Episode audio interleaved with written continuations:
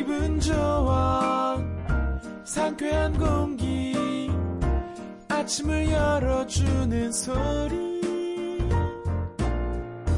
오늘도 좋은 하루 보내기를 세상을 여는 아침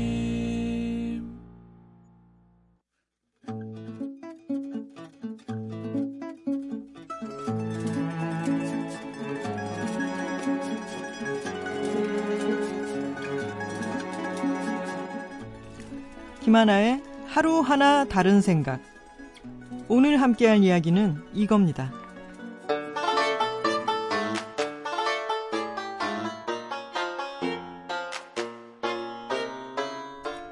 서울에 있는 한 호텔에는 바크룸이라는 방이 있습니다.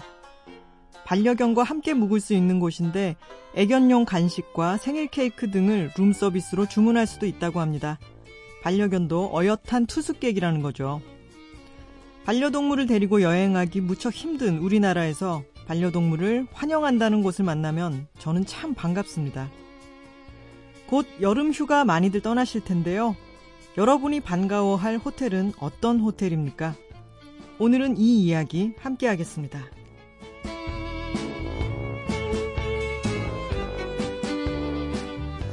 브랜드라이터 김하나 작가의 책 15도에 나오는 재미있는 아이디어들을 함께 나누는 시간입니다. 하루하나 다른 생각. 오늘은 휴가철에 딱 어울리는 주제 아닐까요? 내가 반가워할 호텔은? 얘기 많이 나눠볼게요. 김하나 작가님, 안녕하세요. 안녕하세요. 워낙에 여행을 많이 다니시잖아요. 그렇죠.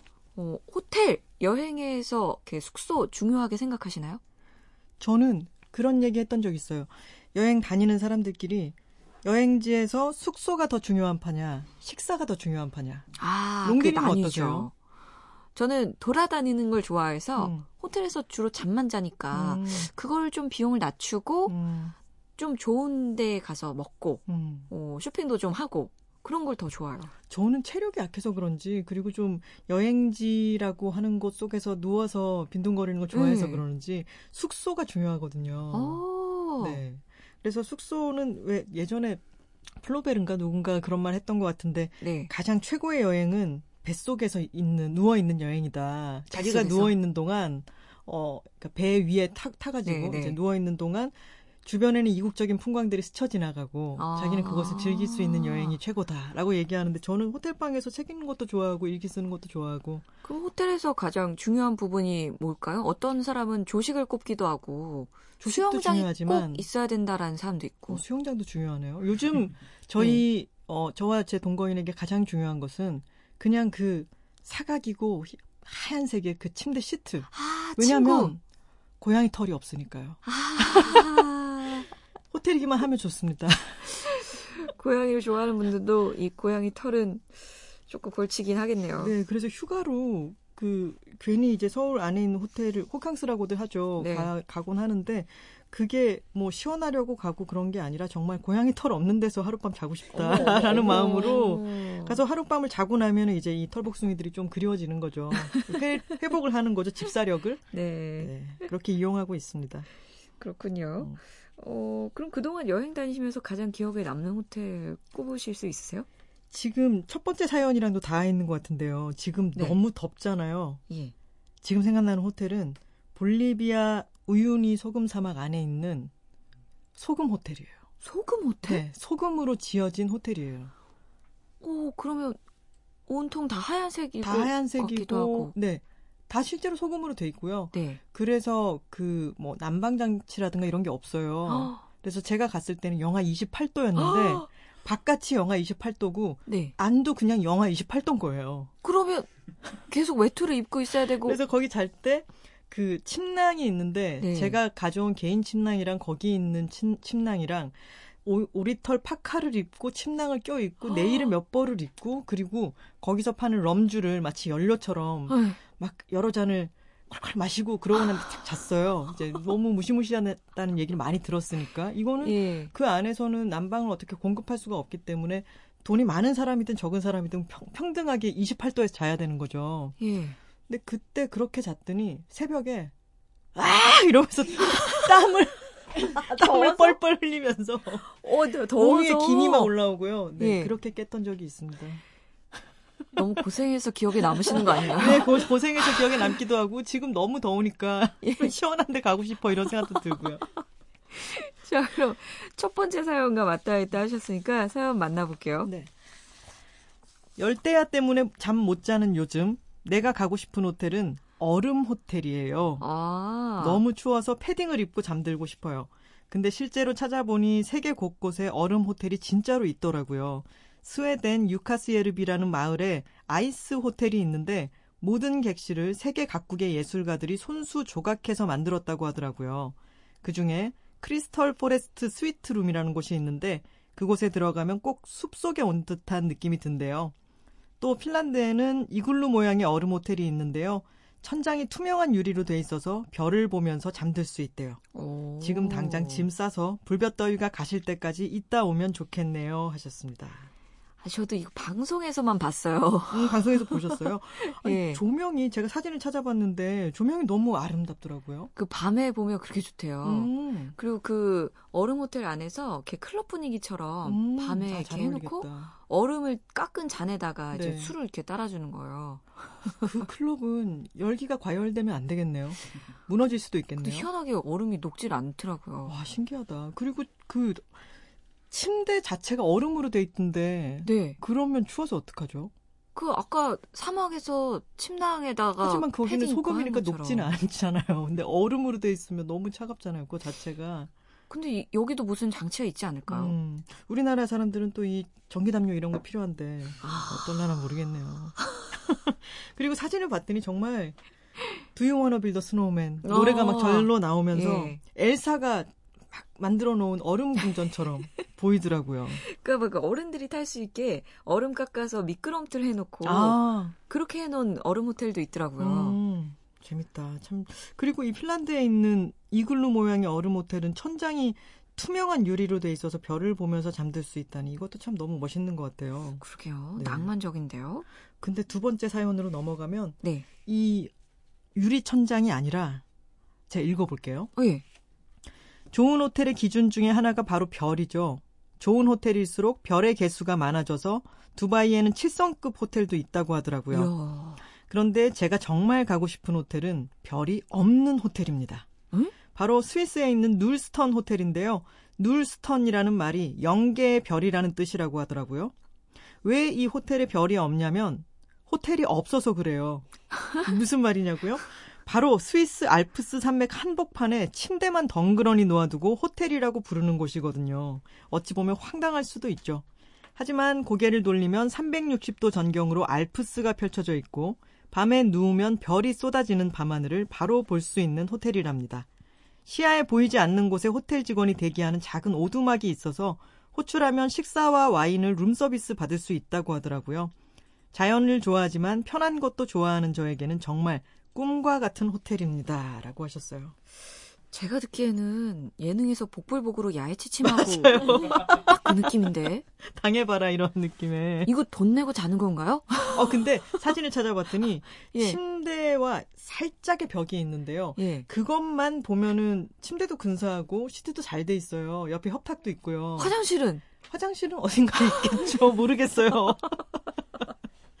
어, 그 생각 안 해봤네요. 그냥 사막 저기 언덕 네. 넘어가서 몰래 이렇게 저 사하라 사막 갔을 때 그 진짜 화장실은 에브리웨어다라고 얘기했을 때 진짜 너무 아. 놀랐었는데 아유 누가 안 보게 참 잘해야겠네요. 네, 그리고 제- 음. 그 이렇게 사막 모래 같은 거 들어갈까봐 나 신경 쓰일 것 같아. 근데 참 정말 생각도 못해 못했던 예. 그런 호텔들이 있는 것 같아요. 그러네요. 근데 이게 정말 어 이 호텔은 호텔이 없다고도 할 수 있는데 또 어떻게 보면은 너무 많은 것이 있는 것이기도 하죠. 알프스도 음. 있고 쏟아지는 별도 있고 그러니까 이렇게 캠핑 대신 좋은 침대가 있는 느낌인데 저는 캠핑을 하면 어쨌든 천장이 있잖아요. 그쵸. 근데 너무 열린 곳에서 자면 좀 무섭지 않을까라는 생각이 들어요. 그 야외에서 이렇게 동물이 나타날 수도 있고. 그죠? 만약에 내가 한쪽으로 옆으로 누워서 자면 등 뒤가 약간 뭐가 나타날 것 같고 자연이 그냥 자연 있는 대로 있으면 조금 무서울 수도 있지 않을까 싶습니다. 그 여기 침대 딱 한 개예요? 제가 사진 찾아본 거는 아주 킹 사이즈 정도 되는 침대 한 개 있었어요. 야, 그럼 예약도 치열할 수도 있겠네요, 오히려. 그럴 수도 있겠네요. 1인 식당 같이요. 맞아요. 근데 이렇게 좀 무섭고 어, 인상적인 경험이기 때문에 아마 평생 잊을 수는 없겠죠. 여기서 음. 묵었던 경험은. 그러네요. 음. 그 별이 없다는 뜻의 눌스턴이라는 이름도 재밌고요. 음. 그리고 조금 어, 어, 왜 일본과 우리나라의 건축적인 차이에 대해서 이야기를 할 때 일본에서는 자연을 건축 속에 응축시켜서 들여놓잖아요. 음, 미니어처식으로 만들어서 왜 차경이라고 말을 하죠.